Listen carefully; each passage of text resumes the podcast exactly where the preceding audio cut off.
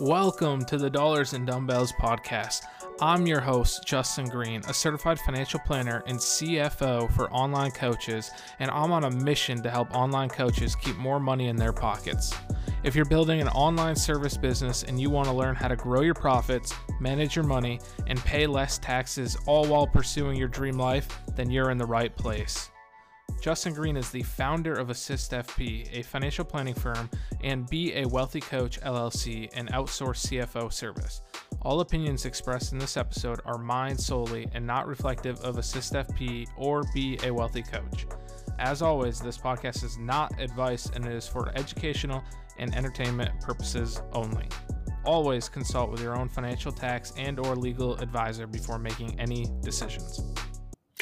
What's up, coaches? Welcome back to the Dollars and Dumbbells podcast. I'm your host, Justin Green, certified financial planner. Recently, I purchased a life insurance policy and wanted to share with you the thought process that I went through and the actual process that it took to acquire the policy. Before we dive in, though, just a reminder, each Friday afternoon, I drop a new issue of the Wealthy Weekend newsletter, where I educate coaches on how to make better financial decisions in and out of your business. Sign up using the link in the show notes or in the link on Instagram at Justin Green FP. All right, let's dive into the episode on life insurance. So first, I want to tell you kind of why did I recently purchase a life insurance policy. I am a 31-year-old, young, healthy individual, married, and just recently had my first child. Many of you listening might be thinking, why would you buy life insurance if you're healthy? And that's actually one of the best times to buy life insurance. It's a lot more expensive or even sometimes impossible to get coverage if you wait until you're unhealthy. So recently, my wife and I, we had our first child, and it's really important for me to have a life insurance policy in place should something happen to me that she would not have that financial burden of raising our child on her own on a single income. So that is the main reason that I went ahead and got a life insurance policy. But I kind of just wanted to walk you through the process, how I determined how much I needed and what type of policy I was interested in getting in.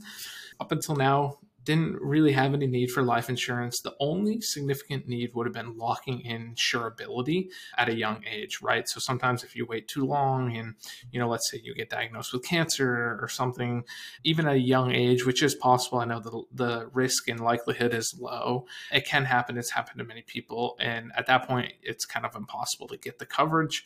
So the only real reason I would have had up until now is just to lock in insurability. But that was a risk I was willing to take. So with the baby coming last month, I no longer want to have that risk. And so I wanted to get that policy in place as soon as possible. And for me, the point of life insurance is not to be my own bank, not to build, tax-free income, not to have it be an investment account, trying to get significant returns. The point for me is literally just to replace income if I die, right? That is what insurance is. There's plenty of other areas of investments that I can focus on, building the business, the stock market, real estate, whatever it is, rather than a commission-heavy, fee-laced insurance product.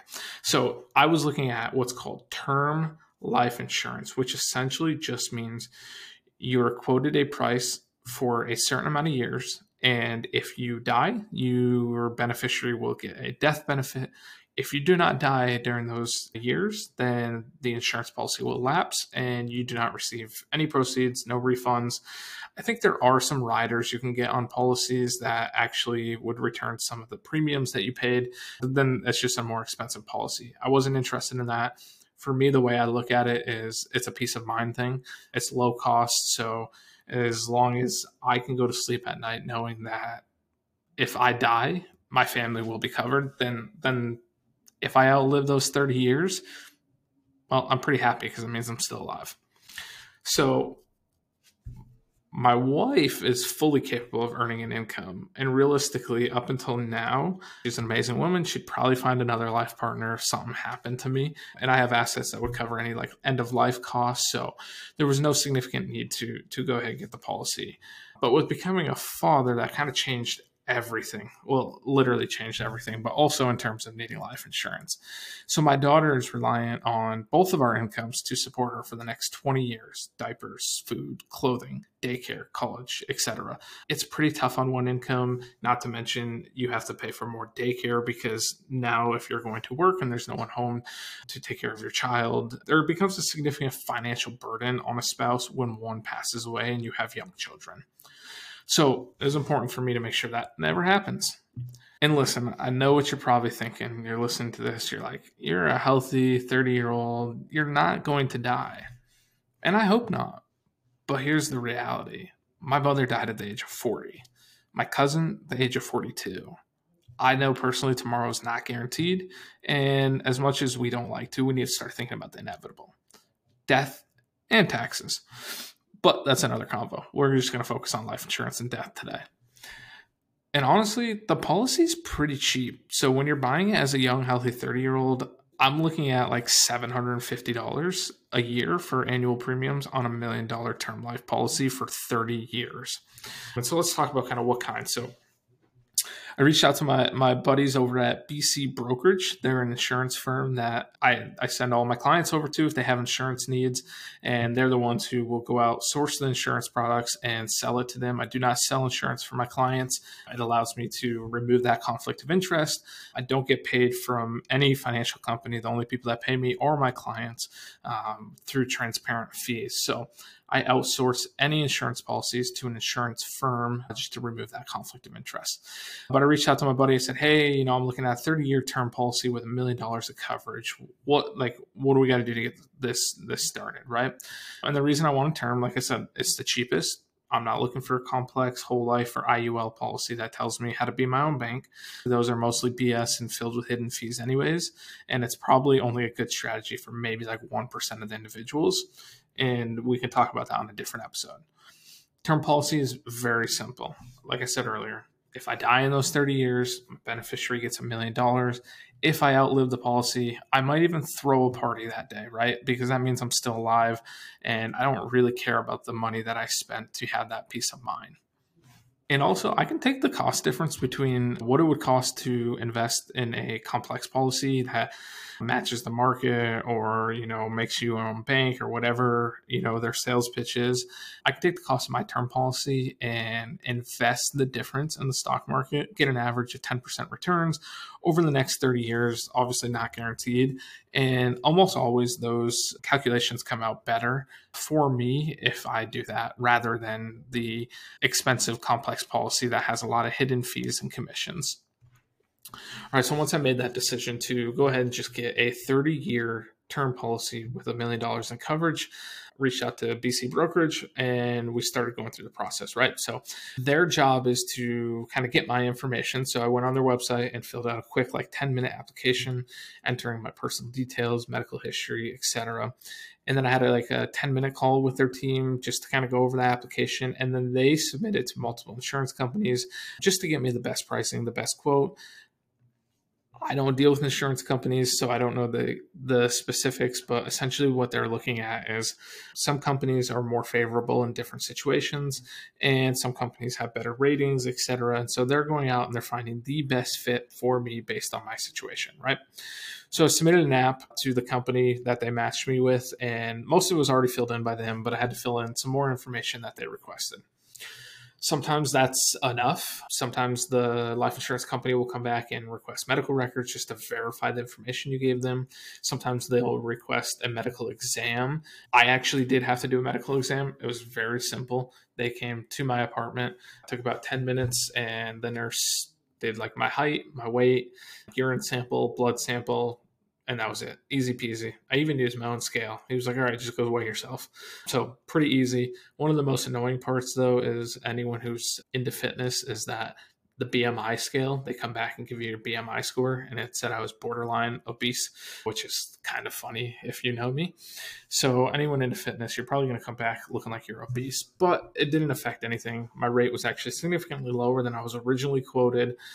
So it had no significant impact on the pricing. And then the last step for me was actually the insurance company called to review one of the medical procedures that I had listed.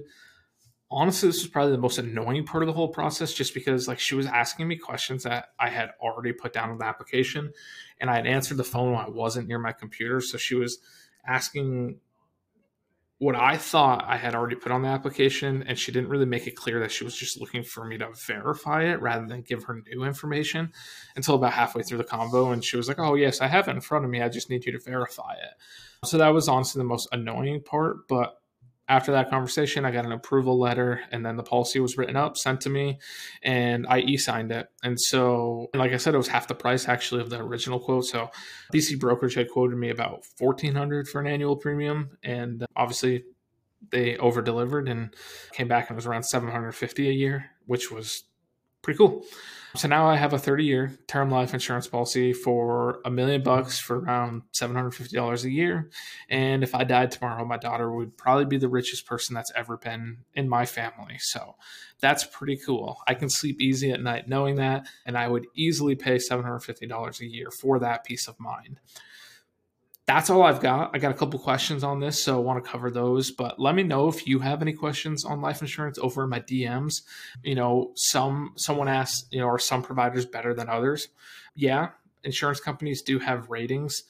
I don't do a lot with that. BC Brokerage handles a lot of that. But you do want to be careful if you buy insurance from an insurance company that is lowly rated. They're probably at a higher risk of defaulting and not paying out on the policy, because essentially with insurance, they're pooling assets to cover that risk. So some are better than others. I also, from my understanding, some cover certain situations better than others. So it's not necessarily one's better than the other, but one might emphasize one area where another emphasizes another, I guess.